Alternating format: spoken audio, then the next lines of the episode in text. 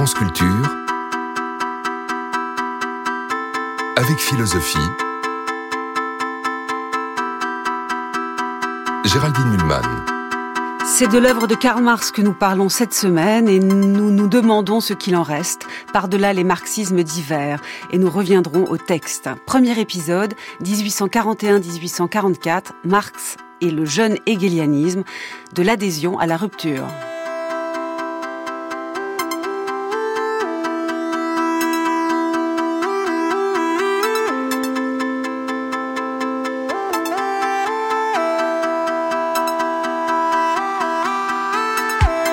En 1841, Karl Marx est un jeune homme de 23 ans qui achève sa thèse de doctorat après avoir fait des études de droit à Bonn et de philosophie et d'histoire à Berlin. Il comprend que ses chances d'entrer à l'université sont nulles compte tenu de ses engagements intellectuels. L'université est aux mains de disciples de Hegel qui tirent l'œuvre de ce dernier vers un culte de l'État et de l'autorité propre à servir le régime prussien.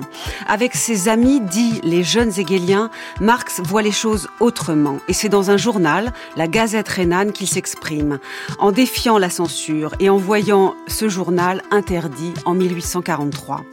Marx part alors en exil à Paris et là, ces différents qui commencent à poindre avec les jeunes hegeliens deviennent des gouffres. La crise intellectuelle et politique de Marx en 1843 accouchera d'une pensée originale dans laquelle la théorie et ce qu'il appelle la praxis s'unissent d'une manière inédite. Naît le concept de lutte de classe et se formule l'espoir d'une révolution ultime capable de mettre fin un jour à cette lutte de classe. Les textes de Marx de 1844 sont d'une vigueur étonnante. C'est cette période, donc 1841-1844, dans la vie de Marx que nous analysons ce matin. Bonjour Michael Levy.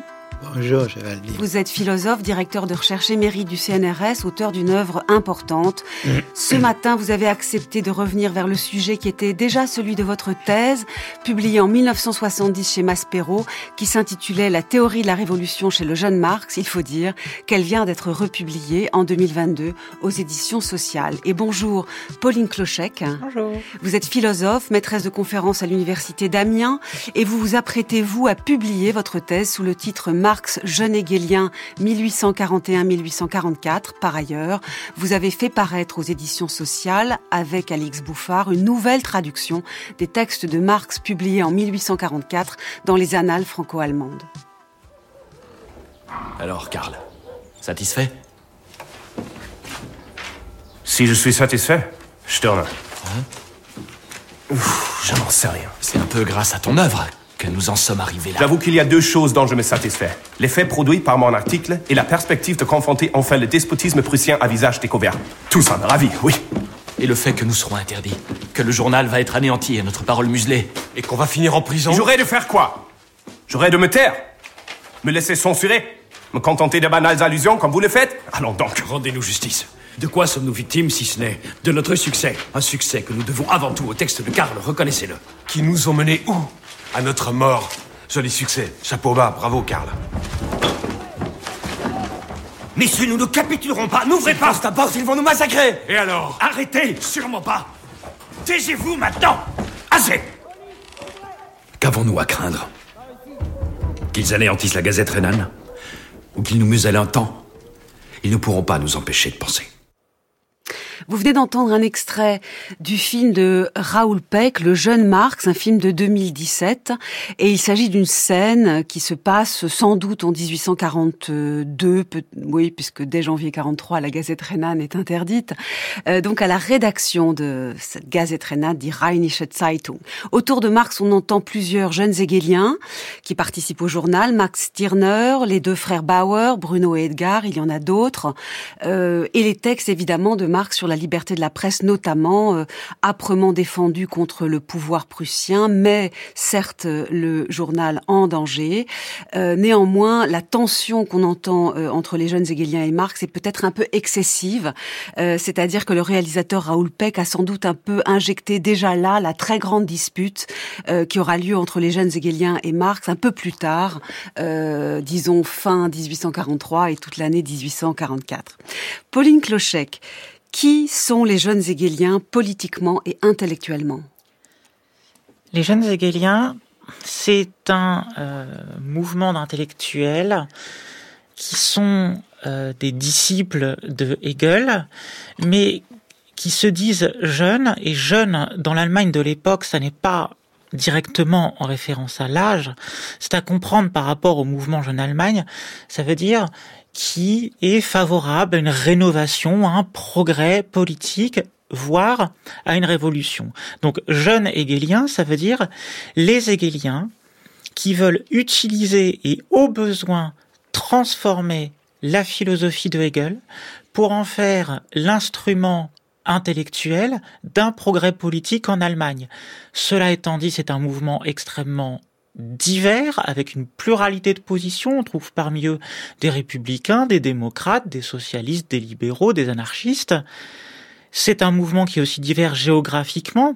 Par exemple, les frères Bauer et Stirner, contrairement à ce que montre le film, ne sont pas euh, à Cologne euh, lors de, lorsque la Gazette rhénane est interdite. Le film était un petit peu romancé là-dessus. Et contrairement aussi à la manière dont Marx reçoit le beau rôle dans cette scène du, film, par ailleurs très sympathique, de Raoul Peck, euh, Marx était quelqu'un qui, à la Gazette rhénane, avait plutôt une influence modératrice, qui cherchait plutôt face aux articles de jeunes hegeliens berlinois comme les Bauer, qui étaient plus radicaux politiquement, à éviter de euh, trop vexer la censure de manière à ne pas perdre le lien avec un mouvement libéral allemand un peu plus modéré. On va y revenir parce que quand même les textes de, de Marx sur la liberté de la presse sont croustillants et il attaque au cœur du, du régime prussien. Euh, dans la suite d'ailleurs, il faut bien le dire, euh, à ce stade d'Emmanuel Kant qui en 1784 s'était déjà attaqué, alors là c'était Frédéric II, mais avec Marx c'est Frédéric IV, euh, s'était déjà attaqué à un avait déjà dit qu'il fallait, si on, le régime prussien voulait être éclairé, qu'il fallait donner la liberté de la presse. Michael Levy, euh, bon, pour essayer de comprendre quand même le rapport à Hegel, qui est très ambivalent, hein, euh, beaucoup l'ont dit, euh, euh, c'était encore et ce n'était déjà plus de l'hegelianisme, a dit par exemple Maximilien Rubel, qui est un, très bon spécialiste de Marx. Pour le comprendre, il faut peut-être revenir à la préface des principes de la philosophie du droit de 1821, où Hegel disait que le, présent était le vrai sujet de la philosophie, qu'il fallait dégager le noyau rationnel du présent dans l'écorce. Alors j'ai l'impression que les jeunes hegeliens étaient d'accord avec ce programme, mais simplement, ils ne pensaient pas qu'on qu pu le faire en restant dans son cabinet de travail de philosophe, comme le faisait Hegel, la chouette de Minerve à la tombée de la nuit, etc. Ça aussi, c'est dans la même préface. Non, ils pensaient que c'était en plein jour, dans le travail collectif, dans un journal, au cœur de l'espace public des opinions, euh, peut-être au plus près de ce qu'ils appelaient le concret. Euh, Est-ce que vous pouvez peut-être un peu nous parler de cette démarche Oui, en effet, euh, le jeune Hegelien et, et, Marx en particulier, ils avaient cette préoccupation d'un engagement culturel et politique euh, euh, à travers notamment le, la presse. Hein, la presse. Donc l'enjeu, c'était la Rheinische Zeitung. Mais à cette époque, effectivement, euh, le jeune Marx, il est encore un hegelien, hein, un jeune hegelien de gauche, comme on dit maintenant. Oui. Mais, disons, il partage avec Hegel l'idée qu'il faut un État rationnel pour mmh. régler le conflit. Mais il a déjà, contrairement à Hegel, l'idée que l'État prussien réellement existant, ce n'est pas ça. Il n'est pas vraiment un État rationnel. Ça, c'est assez clair. Mais voilà. est-ce que même la, la notion d'État n'est pas encore interrogée, mise en cause aussi gravement qu'elle le sera non. par le Marx de deux ans, deux ans plus tard, de 1844 oui, On est d'accord Exactement. À cette époque, il croit encore à la nécessité d'un État rationnel, sauf que ce n'est pas l'État prussien tel qu'il existe. Hein. C'est ça, le, disons, le moment où il se trouve euh, en 1841-42. Alors, il y a un autre personnage un petit peu à distance des jeunes hegeliens, enfin on peut dire qu'il est quand même euh, partie prenante, il est à Dresde, il s'appelle Arnold Ruge, il a quand même 16 ans de plus que Marx.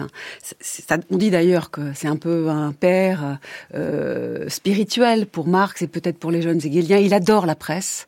Euh, et c'est peut-être le plus journaliste de tous, le plus patron de presse de tous. Et, et Ruge se bat lui aussi pour que la Prusse laisse la, arrête avec la censure, y compris des, des journaux même de Ruge Ou de la, ou de la Gazette rhénane, Pauline Clochec.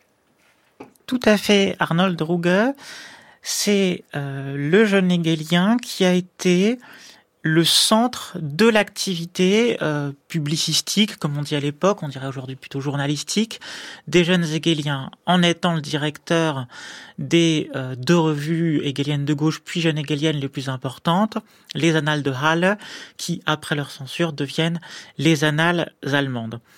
Et Marx, du moment où il devient journaliste, principalement à la Gazette rhénane en 1842, se rapproche progressivement d'Arnold Ruge.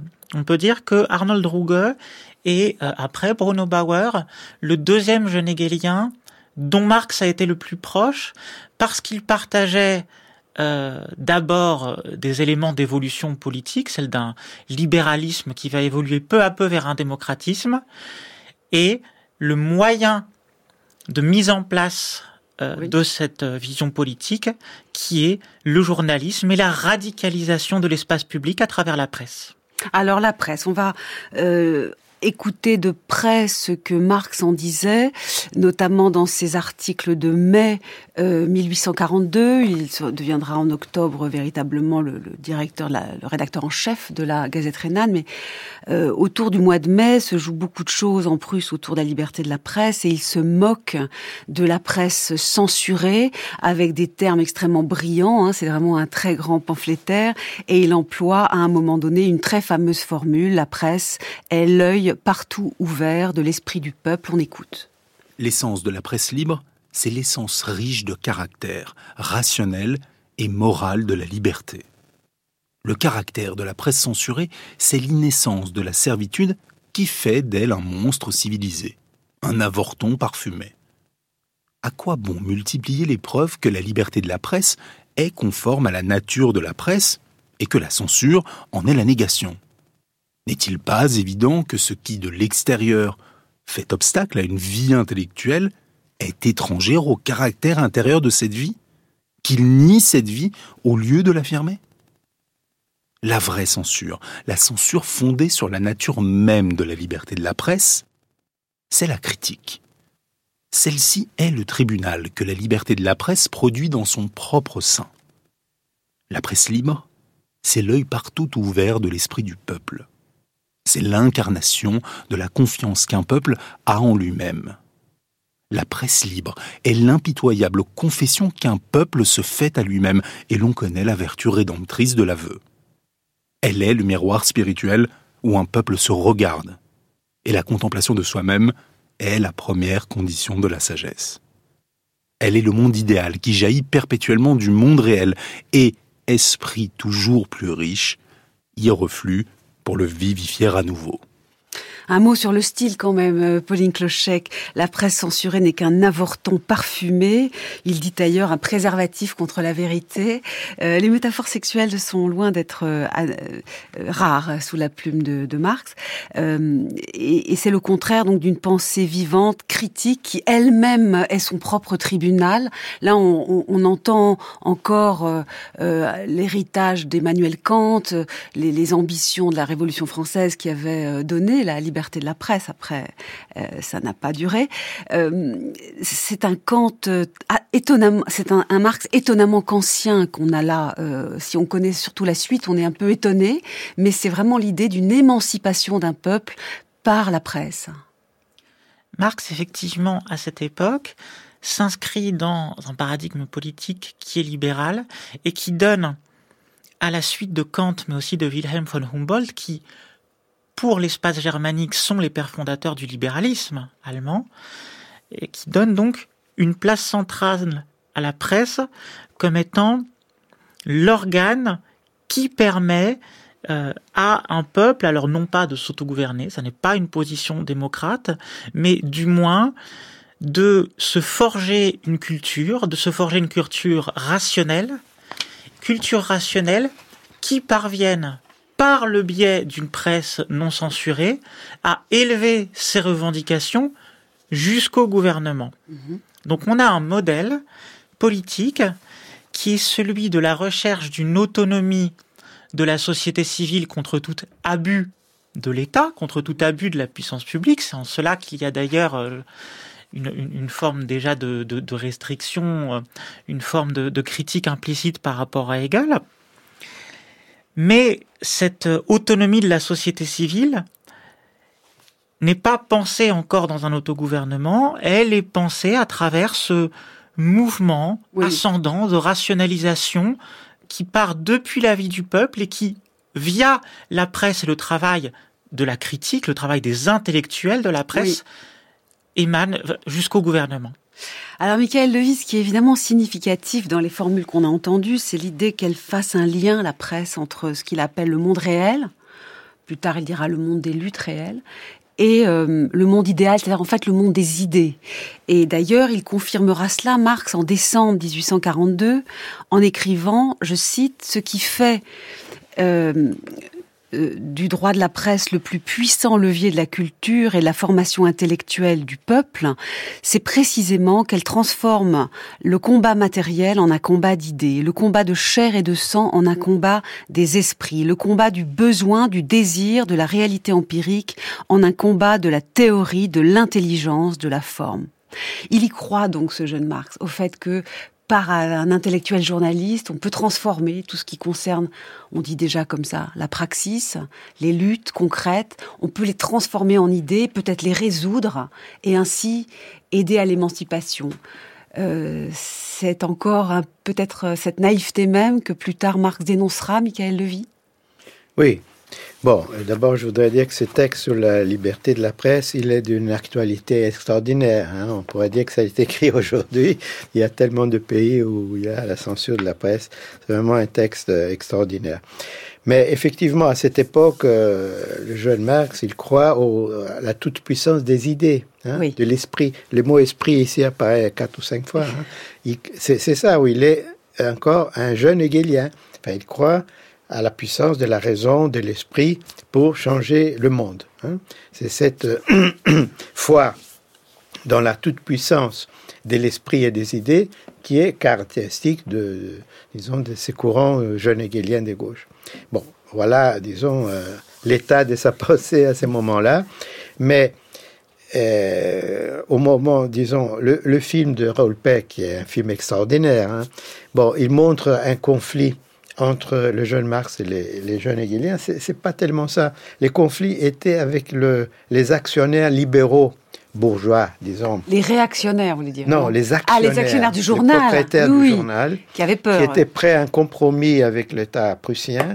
Et le jeune Marx refuse ça. Donc il y a un clash là. Mhm. Et disons, il démissionne. Bon, donc il y a un clash. Donc c'est pas exactement comme le président Raoul Peck. Mais il y a une confrontation à ce moment-là parce qu'il ne supporte plus de, disons, de compromis avec la censure. Alors quand même, euh, Michael Levy, il y a quelques personnages, bon tout à l'heure on a parlé d'Arnold Ruge pour la presse, mais il y a des personnages philosophes qui inquiètent un peu euh, et qui nourrissent les jeunes hegeliens, mais qui inquiètent leur confiance dans les idées.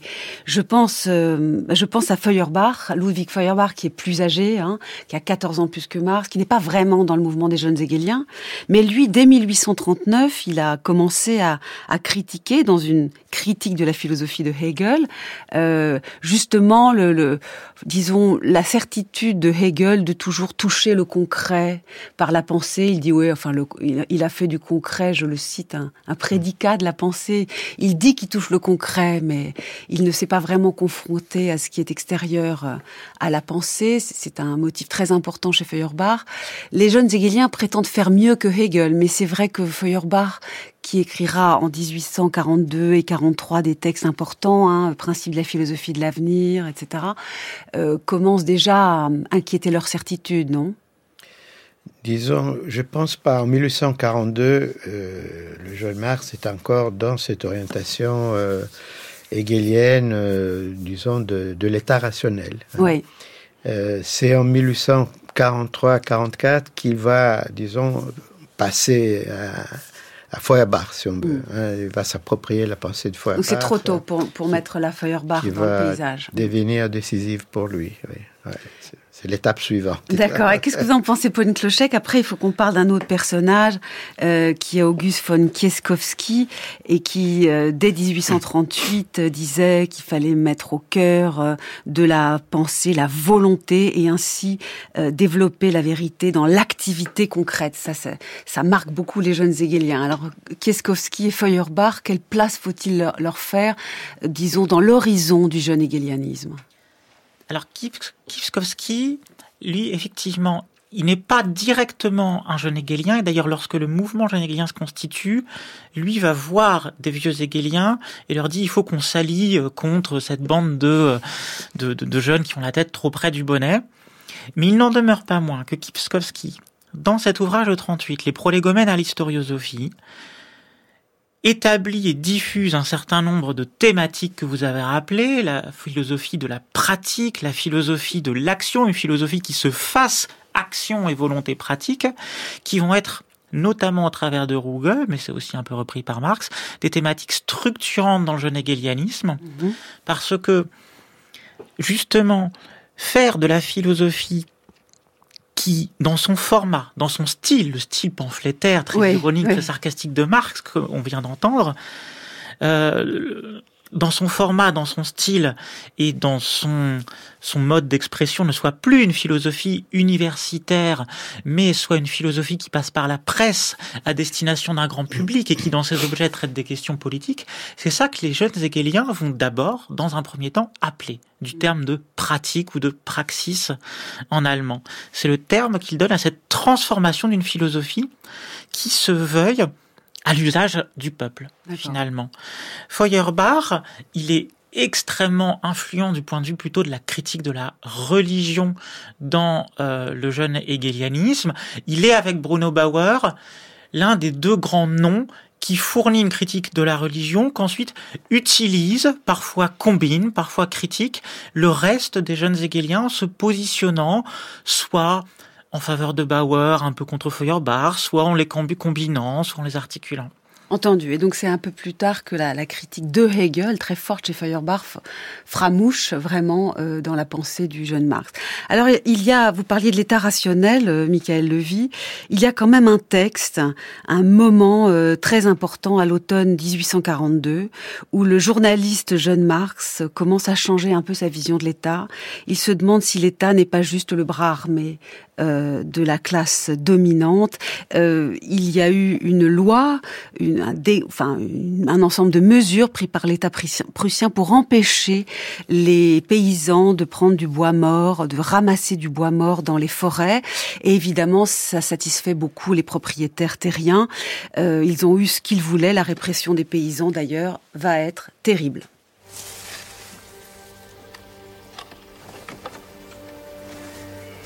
Pour s'approprier du bois vert, il faut l'arracher violemment de son support organique. En revanche, pour le bois mort que l'on glane, rien n'est enlevé à la propriété. On ne sépare que ce qui en est déjà séparé.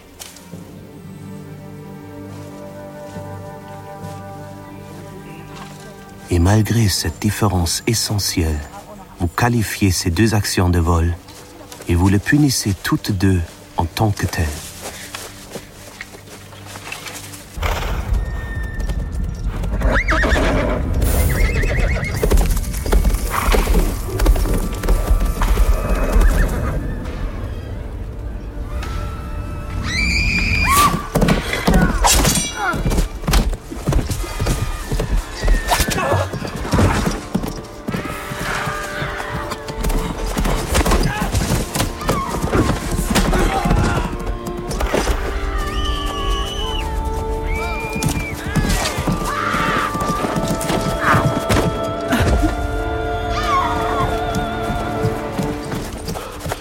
Vous avez nié la différence entre vol et ramassage.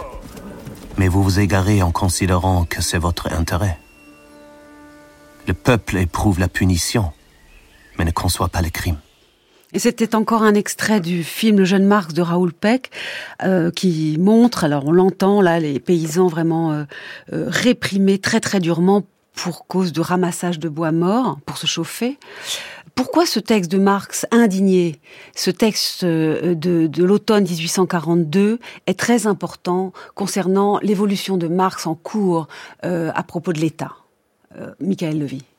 Oui, c'est un texte effectivement très important parce que c'est aussi euh, un des premiers textes où il se préoccupe avec la question sociale, Oui. l'oppression des pauvres par l'État et euh, la domination sur l'État des intérêts privés, hein, les intérêts des propriétaires dans le cas. Donc il y a déjà une critique de l'État comme instrument des propriétaires. hein. Bon, mais c'est pas encore une critique du principe de l'État, c'est encore une fois une critique de l'État prussien tel qu'il existe, qui se met au service des propriétaires et qui opprime les pauvres paysans en, en le réprimant euh, par la violence. Bon, le film de Raoul Peck, c'est une scène magnifique. C'est le début, c'est terrible. Oui. Donc c'est une étape importante dans, l'évolution de la pensée du jeune Marx parce que là, il se coltine des questions sociales et économiques d'un point de vue de solidarité avec les opprimés, pauvres. Et donc cette idée va cheminer peu à peu, et plus tard, Marx euh, renoncera complètement à l'idée que l'État puisse être rationnel. Le fait qu'il soit toujours au service des dominants lui, lui paraîtra alors une évidence. Ce n'était qu'une intuition au moment de cet article sur les vols de bois. Ça va cheminer en lui, euh, Michael Levy, cette idée. Oui, et bon, quelques mois après, en 1843, il va rédiger ce texte extraordinaire qui est la critique de la philosophie de l'État Hegel, un manuscrit qui ne va être publié que beaucoup plus tard, un texte remarquable qui, euh, au fond, est une critique radicale du principe même de l'État. Hein, c'est pas, c'est là où il y a, il y a là vraiment la rupture avec Hegel. C'est le principe même de l'État, l'illusion d'un État rationnel et la critique de l'aliénation politique de l'universalité dans l'État. C'est un texte libertaire. hein. Oui. Comme Miguel Abensour le montre très bien dans son magnifique livre La démocratie contre l'État, c'est un texte libertaire où le principe même de l'État est critiqué par le jeune Marx. Oui. Merci d'avoir cité Miguel Abinsour. Donc, La démocratie contre l'État, Marx, c'est le moment machiavélien paru au PUF en 1997 qui montre notamment que- mais il n'était pas le seul, mais le, il le, comment le formule d'une manière tout à fait euh, singulière. Euh, Abinsour euh, note que en 1843, quand Marx va arriver à Paris, puisqu'il part en exil, il part en exil après l'interdiction de la Gazette rhénane à Paris, eh bien, il connaît là une très très grave crise intellectuelle et politique, la crise de 1843. France Culture, avec philosophie. Géraldine Mulman. Nous parlons de Karl Marx toute cette semaine. Nous revenons à l'œuvre par-delà les divers euh, marxismes. Et ce matin, nous étudions la période de 1841 à 1844 dans l'itinéraire du jeune Marx. Nous sommes arrivés maintenant au moment où, à Paris, Marx va rompre, rompre complètement avec l'idée euh, que l'État puisse être euh, quelque chose de rationnel à construire. Son étatisme hegelien vacille. C'est une crise très grave dont on, on- on comprend les étapes, notamment à travers un, premier échange très inquiet de, de, de lettres avec Ruge en septembre, Michael Levy. Il parle là euh, des luttes concrètes. Il craint que, malgré la bonne volonté euh, des jeunes hegeliens, il soit très difficile de parler des luttes concrètes. Il, est, il, y, a, il y a une inquiétude et même déjà euh, l'impression que le jeune hegelianisme est une impasse. Oui, euh, en effet, on sent que c'est un moment de transition euh, dans cette lettre à Rougue, qui lui est un républicain d'une certaine façon, euh, qui pense à l'émancipation politique, qui reste encore dans le cadre de la pensée étatique, hein, malgré tout, mais il voudrait une forme d'État républicaine et pas monarchique. Mais Marx est en train d'évoluer vers une position beaucoup plus radicale. Donc c'est un moment de transition Oui. Où il dialogue avec Roug, mais bientôt il va rompre avec Oui. Roug. Alors ils sont quand même ensemble à Paris un moment, tous les deux rue Vanneau. C'est là que Ruge va installer euh, l'imprimerie de ses annales euh, franco-allemandes. Il faut dire que la rue Vanneau, aujourd'hui dans le 7e arrondissement, n'était pas du tout chic à l'époque. Marx s'installe au 38 Euh, il y a son premier enfant. Euh, je, souligne au passage qu'il n'y a ni plaque, ni par terre, ni, sur les meubles, alors que la rue Vanneau, bon voilà, il y a quand même vécu un bon moment. Il n'y en a pas non plus euh, au 89 rue du Bac où Flora, Tristan était là et on sait qu'ils se sont vus beaucoup. Qu'est-ce qu'il nous prépare justement dans les annales franco-allemandes de Ruge en 1844, au printemps euh, Pauline Clochet, il prépare deux textes euh, qui sont des textes de rupture. Pouvez-vous nous les présenter, s'il vous plaît? Tout à fait. Alors, il écrit euh, deux articles, en plus des, des, lettres dont vous venez de parler, qui sont rassemblées par Ruge, un peu réécrites par Ruge dans une dans une, correspondance euh, où il y a aussi des, lettres de, de de Bakounine, de Feuerbach, mais il y a deux articles à proprement parler seulement euh, de Marx, qui sont premièrement la contribution à la critique de la philosophie hegelienne du droit, et deuxièmement sur la question juive, qui, comme son titre l'indique, est une recension. C'est une recension euh, de texte de Bruno Bauer sur la question de l'émancipation civile des juifs en Allemagne. on va laisser peut-être, je le dis juste pour nos auditeurs, euh, sur la question juive, c'est une réponse à Bauer qui permet d'analyser la question de l'État. Est-ce que ça a du sens de donner des droits?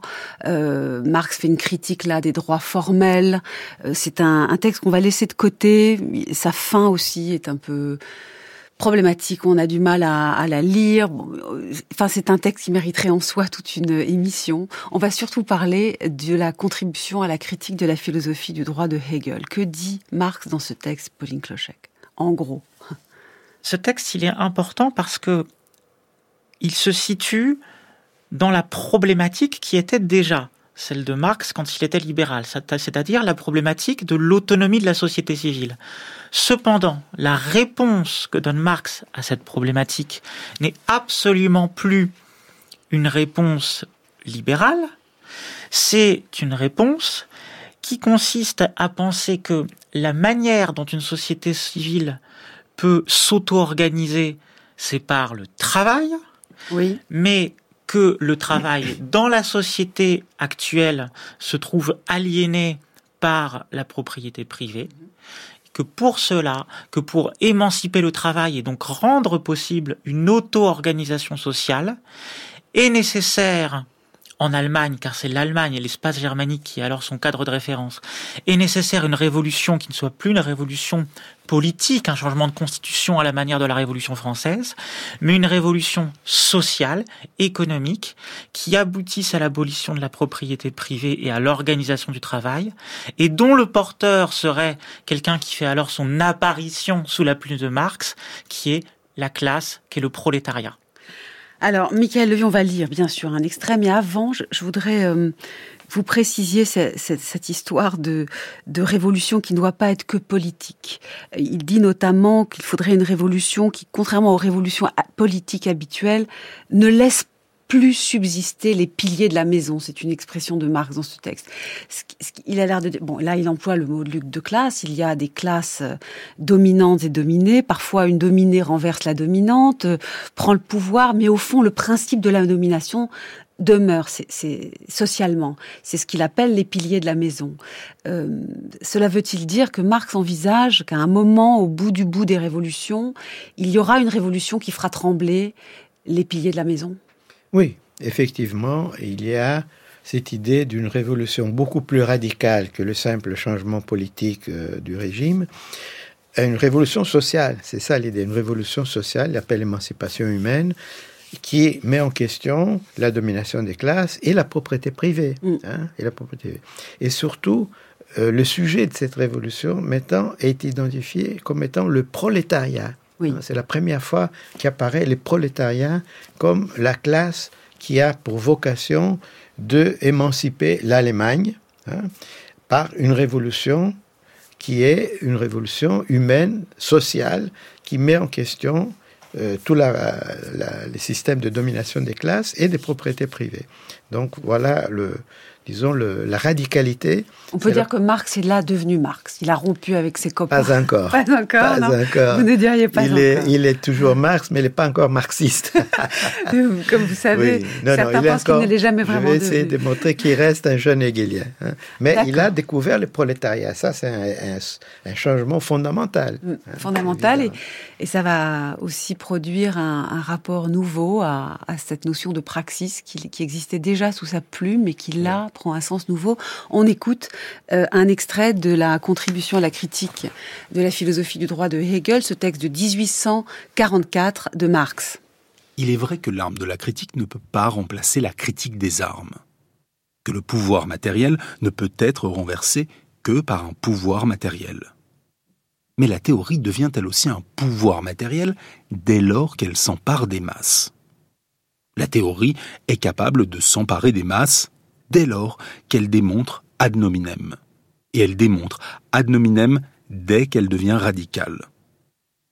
Être radical, c'est saisir la chose à la racine. Mais la racine de l'être humain, c'est l'être humain lui-même. La preuve évidente du radicalisme de la théorie allemande, la preuve donc de son énergie pratique, c'est qu'elle prend pour point de départ l'abolition positive et résolue de la religion. La critique de la religion s'achève par la doctrine, d'après laquelle l'être humain est pour l'être humain l'être suprême. Donc par l'impératif catégorique de renverser tous les rapports existants, dans lesquels l'être humain est un être diminué, asservi, abandonné, méprisable, des rapports qu'on ne saurait mieux décrire qu'en reprenant l'exclamation d'un Français à propos d'un projet d'impôt sur les chiens. Pauvres chiens, on veut vous traiter comme des êtres humains. Même historiquement, l'émancipation théorique a une signification spécifiquement pratique pour l'Allemagne. Car du point de vue théorique, le passé révolutionnaire de l'Allemagne, c'est la réforme. Comme dans celui du moine à l'époque, c'est dans le cerveau du philosophe que commence aujourd'hui la révolution. Michael Levy, qu'est-ce que ça veut dire euh, lorsque Marx écrit qu'il faut passer de l'arme de la critique à la critique des armes? Qu'est-ce que ça veut dire? Oui, non, il y, a cette idée qu'il faut euh, qu'on passe à un processus révolutionnaire. Hein. Il y a l'idée des révolutions là. Mais, et donc il découvre dans le prolétariat les sujets de cette révolution. Mais sa démarche reste encore néo-hegelienne. Elle reste néo-hegelienne. Il n'a pas, pas vraiment rompu avec le néo-hegelianisme. Et ça se voit dans ces textes parce que la, la révolution commence dans la tête du philosophe. Oui. Ensuite, elle s'empare des masses. Il y a un autre, euh, dans la continuité de ces passages, il dit Les révolutions ont besoin d'un élément passif, d'une base matérielle. La théorie n'est jamais réalisée dans le peuple que dans la mesure où elle réalise les besoins du peuple. Donc, il y a ce paradoxe que l'activité vient de l'esprit, de la philosophie. Hein. Il y a un autre passage où il dit la même chose. Il dit L'éclair, dès que l'éclair de la pensée aura pénétré au fond de ces naïfs terrains populaires, les Allemands s'émanciperont. S'émanciperont. Hein, pardon. Donc, il y a la pensée née dans la tête du philosophe, elle s'empare de masse, elle tombe comme un éclair sur ce naïf terrain populaire qui est la base matérielle passive la révolution. Donc c'est très paradoxal. Même lorsqu'il dit, euh, il écrit ceci, la, critique de la philosophie spéculative euh, du droit, ça c'est du Feuerbach, hein, il critique euh, Hegel exactement comme Feuerbach, débouche non sur elle-même, donc pas sur la philosophie, enfin moi c'est ça que j'entends, mais vous me direz, débouche non sur elle-même, mais sur des problèmes dont la solution n'est possible que par un seul moyen, la praxis. Oui. Est-ce qu'il n'est pas en train de comprendre que la théorie a des limites et qu'il va falloir passer à la praxis? Oui, oui, mais comment on arrive à la praxis quand la théorie descend sur les masses et les met en mouvement, hmm. n'est-ce pas? Les masses sont encore un élément passif. L'activité vient de la philosophie elle, la, disons, la, la, révolution naît dans la tête du philosophe. Elle descend comme un éclair sur les masses populaires et les met en mouvement. Hein. Donc il y a un schéma où encore... Encore cette verticale. c'est ça le néo-hegelianisme, c'est cette idée que tout vient de la, de la pensée, de l'esprit, de la philosophie, et c'est la philosophie qui met les masses en mouvement. Les masses sont encore un élément passif, elles ont besoin de cet éclair de la pensée pour se mettre en mouvement. Qu'en pensez-vous, Pauline Clochec Vous pensez-vous aussi qu'il est encore néo-hegelien Vous ne trouvez pas que dans ce texte, il y a un hymne nouveau à la praxis dans, dans ce qu'elle peut avoir de silencieux, de non théorique euh, Quand il dit ou dira qu'il faudra faire appel au prolétariat parce que c'est celle qui a cette classe qui a connu le tort absolu, qui n'est pas forcément capable de théoriser ce qui lui est arrivé. Et justement, ça lui donne une force pratique. Euh, qu'est-ce que vous pensez de ces, questions, euh, Pauline Clochec? Ce qui est certain, c'est que, contrairement à l'époque où il était journaliste, Marx considère que euh, les intellectuels ne peuvent plus être l'acteur ultime de l'histoire et l'acteur ultime qui fait euh, le succès des revendications populaires. Cependant, regardons la structure de cette première phrase qui vient d'être lue et qui est très connue. On retient généralement la première partie. L'arme de la critique ne peut pas remplacer la critique des armes. Mais regardez la structure de la phrase. Marx écrit Il est vrai que l'arme de la critique ne peut pas remplacer la critique des armes. Donc c'est une concession et il ne fait que rappeler ce qui est une évidence, qui est que si on veut renverser un pouvoir, il faut de la violence euh, par les armes. Mais quand on fait une concession, ce qui compte, c'est ce qui vient après. Et ce qui vient après, c'est, mais la théorie devient elle aussi un pouvoir matériel dès lors qu'elle s'empare des masses. Et c'est là que je serais d'accord avec Michael, c'est que c'est une thèse de Marx qui a pour objet de montrer la portée pratique de la théorie, c'est-à-dire de montrer le rôle que peuvent jouer les intellectuels pour les mouvements sociaux. Certes, ils ne considèrent plus comme à la Gazette rhénane que ces intellectuels sont l'agent ultime des mouvements mmh. sociaux, mais ils considèrent que leur théorie est l'animation, ce qui vient animer un, euh, un ce n'est plus un peuple, c'est un prolétariat qui laissé à lui-même, ne pourrait pas produire les instruments théoriques nécessaires à sa révolte, à la révolution. Et là-dessus, il changera d'avis du tout, tout, tout quelques mois plus tard. Alors, quelques mois plus tard, donc là, vraiment, la rupture sera nette. C'est le 10 août 1844, dans un journal qui s'appelle Vorwärts, qui veut dire en avant, euh, où écrit aussi Arnold Ruge. Et Arnold Ruge vient d'écrire un, un article euh, à propos, indigné à propos de la révolte des tisserands en Silésie. Donc, sur le fond, on peut se dire qu'il devrait être d'accord, mais Marx ne fait plus confiance à cette figure de l'intellectuel, encore jeune hegelienne ou néo-hegelienne, et il va répondre très très durement à Ruge. En fait, Ruge un, dit, signe juste un Prussien, ce qui prouve qu'il a un petit peu peur peut-être. Euh, eh bien, Marx répondra à un Prussien euh, répondra, et c'est un texte de rupture avec celui qui a été aussi sans doute le dernier euh, des néo-hégéliens ou jeunes hégéliens avec qui il avait encore euh, une amitié. Qu'on se rappelle d'abord le chant des tisserands, ce cri de guerre audacieux où foyer, fabrique, district ne sont même pas mentionnés, mais où le prolétariat clame d'emblée, de façon frappante, tranchante, brutale et violente, son opposition à la société de la propriété privée. La révolte silésienne commence justement par là où les révoltes ouvrières françaises et anglaises s'achèvent, avec la conscience de ce qui constitue la nature du prolétariat. L'action elle-même est marquée au sceau de cette supériorité.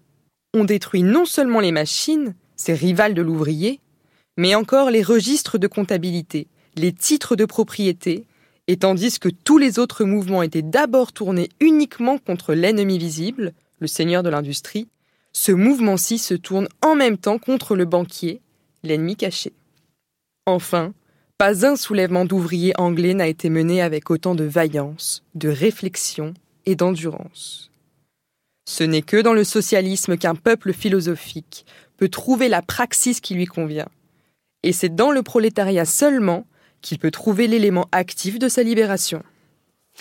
Alors, Michael Levy, expliquez-nous, parce que c'est difficile à comprendre. Qu'est-ce qu'il reproche, la Marx, à son copain Arnold Ruge, qui, évidemment voit que la révolte des tisserands en Silésie, quelque chose d'important, qui s'indigne avec les tisserands, euh, mais est-ce qu'il lui reproche de le faire comme un intellectuel?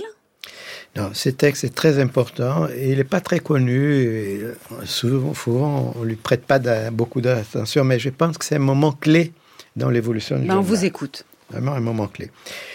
Bon, cette polémique avec Rogue, c'est aussi un règlement des comptes avec lui-même, avec Bien ses sûr. positions. Mm. Bon.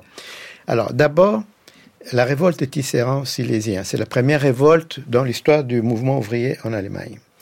Très important. Et Heinrich Heine dédie un poème très beau à cette révolte des Tisserands. Donc, c'était vraiment un grand événement. Et la seule personne qui avait prévu cet événement, c'était Marx, qui avait dit quelques mois avant que c'est le prolétariat qui va émanciper l'Allemagne. Et soudainement, qu'est-ce qu'on voit? Un soulèvement prolétarien. Donc, euh, les amis de Marx lui écrivent Vous avez prévu ce- cet événement. Bon, maintenant, un- il avait prévu, mais il y a quelque chose de nouveau là dans cet événement parce que les Silésiens n'ont pas attendu la philosophie hegelienne pour Ouais. se révolter. Bon, donc il y a quelque chose qui change. Alors, la polémique contre Ruge, c'est vraiment la rupture avec le néo-hegelianisme. hein, c'est le moment de rupture.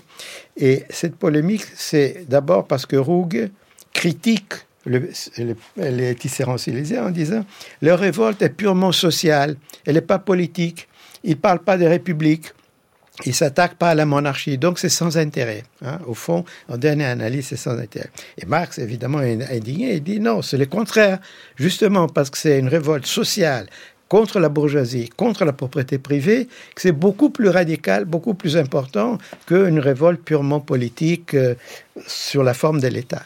Donc c'est à la fois l'affirmation de la priorité, primauté du social sur le politique, et donc la rupture avec la vision néo-hegelienne, euh, républicaine, disons, représentée par Hug. Mais aussi, c'est un règlement euh, avec règlement des comptes avec son propre texte de critique de l'introduction à la philosophie du droit d'Hegel, parce que du printemps 1844. Voilà. Il se répond à lui-même. il répond à lui-même. Et notamment dans cette phrase qui dit Ce n'est que dans le socialisme qu'un peuple philosophique peut trouver la praxis qui lui convient. C'est dans le prolétaire seulement qu'il peut trouver l'élément actif de sa libération.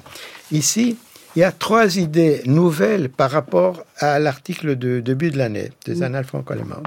D'abord, les, socia- les concepts de peuple philosophique. Avant, il y avait le philosophe et l'éclair de la pensée descend dans le naïf terrain populaire. Maintenant, y- les deux sont unis. Les peuples philosophiques, c'est un concept étonnant, hein, mais peuple philosophique, qu'est-ce que ça veut dire? Ben, Ça veut dire que le peuple lui-même pense. hein. il n'attend pas les philosophes, il pense, et sa pensée est radicale, puisqu'elle s'oppose à toute la société. hein. Première chose.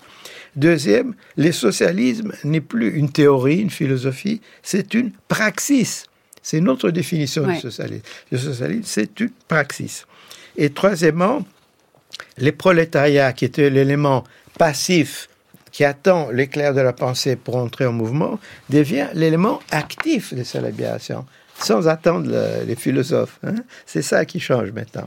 Donc il a trouvé dans le prolétariat l'élément actif de la libération. Donc c'est un changement politique, philosophique, théorique très important qui marque sa rupture hein, finale, disons définitive, avec la pensée néo-hegelienne de gauche, et ça ouvre le chemin vers les textes quelques mois plus tard, qui va être le, disons, le premier texte marxiste de Marx, si vous voulez, qui sont les thèses sur Feuerbach. hein. Mais ça, c'est une autre histoire. Mais disons, cet article du Vorwärts prépare le terrain pour ce qui va devenir la philosophie de la praxis de Marx dans les thèses sur Feuerbach. Pauline Clochec, euh, Michael Levy vient nous expliquer cette rupture qui s'opère dans le texte de Marx euh, de- du 10 août euh, 1844. C'est un texte où il, euh, il critique son ancien ami euh, Arnold Ruge, il se critique un peu lui-même, et c'est vrai qu'on le voit notamment lorsqu'il raille la volonté des intellectuels de, de, de, de donner la direction euh, aux mouvements sociaux, l'intelligence politique. Il y a de nombreuses phrases où il dit oh, c'est bien joli hein, d'avoir de l'intelligence politique. Euh, N'oubliez pas que hum, c'est donné en général à ceux qui ont déjà les pieds au chaud, ce qui n'est pas le cas des. des c'est l'expression de Marc qui écrit toujours aussi bien, hein, qui est toujours un aussi bon pamphlétaire. Euh, vous aussi, vous pensez que c'est un texte très important, décisif dans l'évolution de Marx, ce texte du 10 août 44 Absolument. C'est un texte qui est beaucoup trop minimisé dans la trajectoire de Marx et qui est aussi important, si ce n'est plus important que les articles des annales franco-allemandes, notamment parce que, à mon sens, euh, c'est dans ce texte que Marx, euh, alors de manière temporaire parce que Marx passera toute sa trajectoire intellectuelle pendant toute sa vie à autocritiquer ses propres positions quelques mois plus tard. Mais néanmoins, c'est un texte qui présente un point d'aboutissement par rapport à ce qui est le problème directeur de sa pensée depuis qu'il est euh, qu'il est rentré dans, dans, la vie politique, depuis sa période libérale, qui sont les rapports entre la société civile et l'État. Puisque, alors que ce n'était pas encore quelque chose qu'il affirmait dans les annales franco-allemandes, où pourtant il parlait déjà de révolution sociale, de prolétariat, euh, cette fois, Marx, dans cet article du Vorwärts, écrit noir sur blanc qu'il faut abolir l'État. Mm. Et que le passage au socialisme, qu'il interprète comme l'abolition d'une société atomisée en intérêt privé euh, du fait du, du, primat structurel de la propriété privée dans la vie économique, ça implique non pas une nouvelle forme d'État, mais ça implique une abolition de l'État et une autogestion de la société civile par le prolétariat. C'est troublant ce que vous dites parce que D'autres personnes ont dit qu'on ne lisait peut-être pas les textes les plus importants de, manière canonique. On, devrait lire plus certains textes qu'on minimise, dont celui que vous dites. Et évidemment, je pense à Miguel Avinsour, dans le fameux livre que nous avons cité, euh, La démocratie contre l'État. Lui, il se fonde sur un texte de 1843 euh, de Marx qui s'appelle La critique du droit politique hegelien, qui n'a pas été publié du vivant de Marx et où Marx écrit qu'il faut une vraie démocratie dans laquelle l'État politique disparaît. Donc, dans des textes non publiés, le Marx, dans sa crise de 1843, aurait peut-être déjà dit des choses plus fortes et plus décisives que dans les premiers textes de l'année 1844. Michael Levy. Euh, oui, enfin, c'est vrai que ce manuscrit de 43, c'est très important. Et, et Miguel Bensour a eu le mérite de le ressusciter, pour ainsi dire, et démontrer qu'on trouve là vraiment un, Mars libertaire. Oui. Un Mars libertaire, un Mars qui oppose... Anti-étatique, complètement. Voilà, qui oppose la démocratie à l'État. Et la démocratie, c'est les peuples, hein, c'est les démos, c'est pas la société civile, c'est le démos. Hein. Et il y a, Abensour a cette formule formidable, il dit, il y a chez Marx l'idée d'une démocratie sauvage qui est une espèce de insurrection permanente contre l'État, parce qu'on n'a fini jamais avec l'État, il faut être constamment en rébellion contre l'État. Donc c'est très fort, hein, cette lecture de, de Miguel Abensour. Mais disons, euh, ce texte est effectivement une, une, rupture avec la philosophie de l'État d'Hegel. C'est un texte anti-étatique, un texte libertaire, mais il manque encore de choses. Il manque la lutte des classes, il manque le prolétariat, il manque la révolution sociale. Bon, les mots existent, mais la, pensée va se préciser à partir de 1845. C'est ce que vous dites. 44, 45. 44, 45.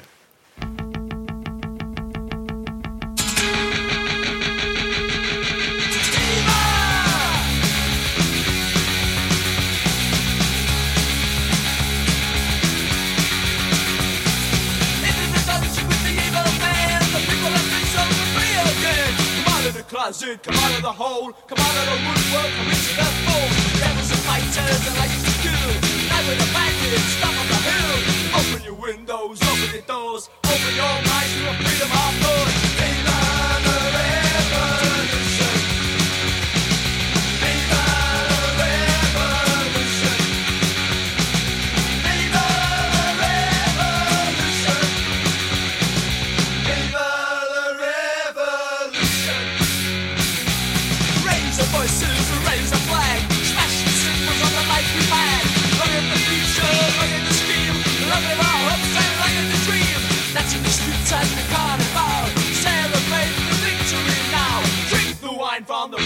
cast. This revolution won't be the last. Finger.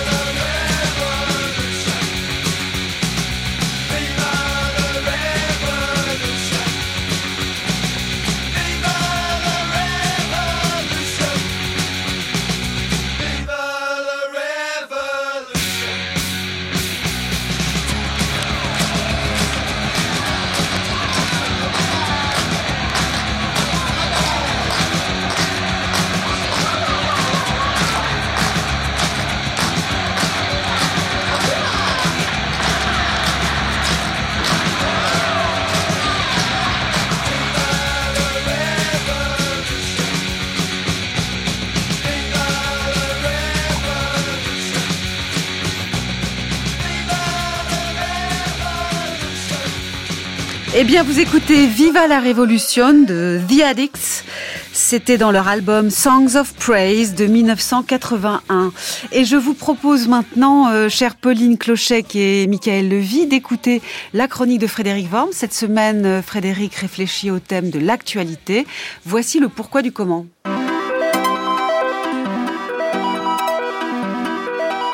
Pourquoi l'actualité est-elle si intense?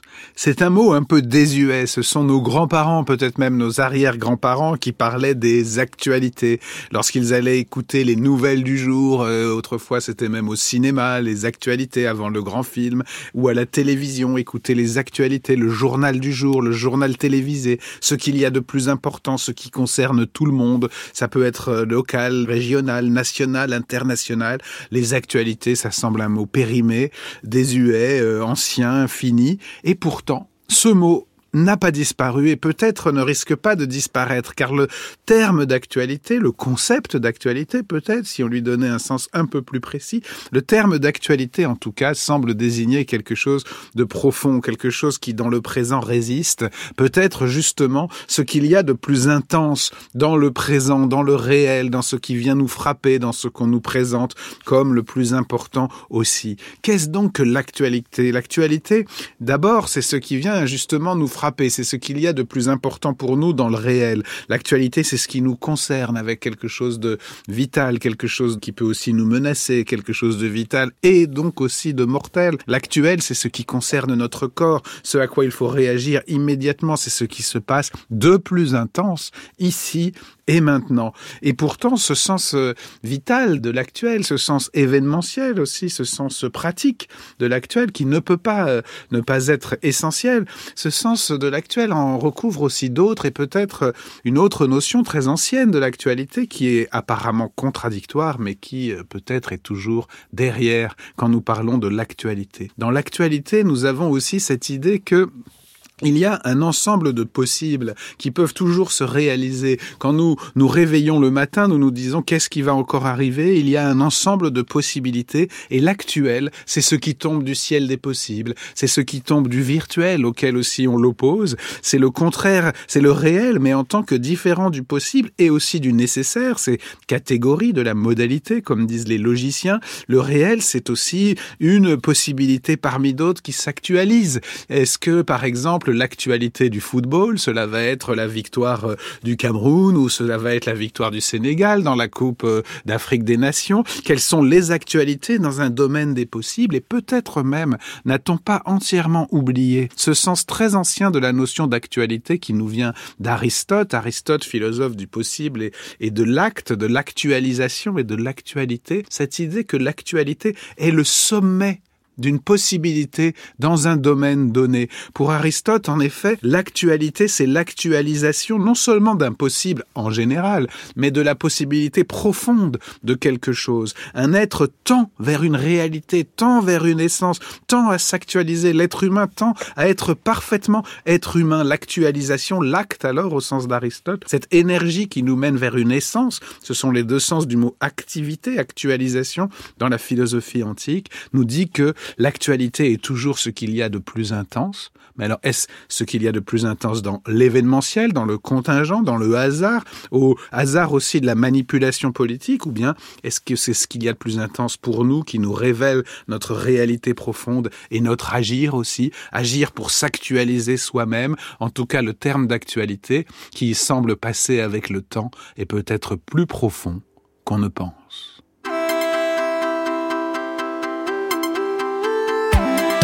Merci Frédéric Worms, merci Pauline Clochec et Michael Levy, nos invités d'aujourd'hui parlant de Marx, du jeune Marx.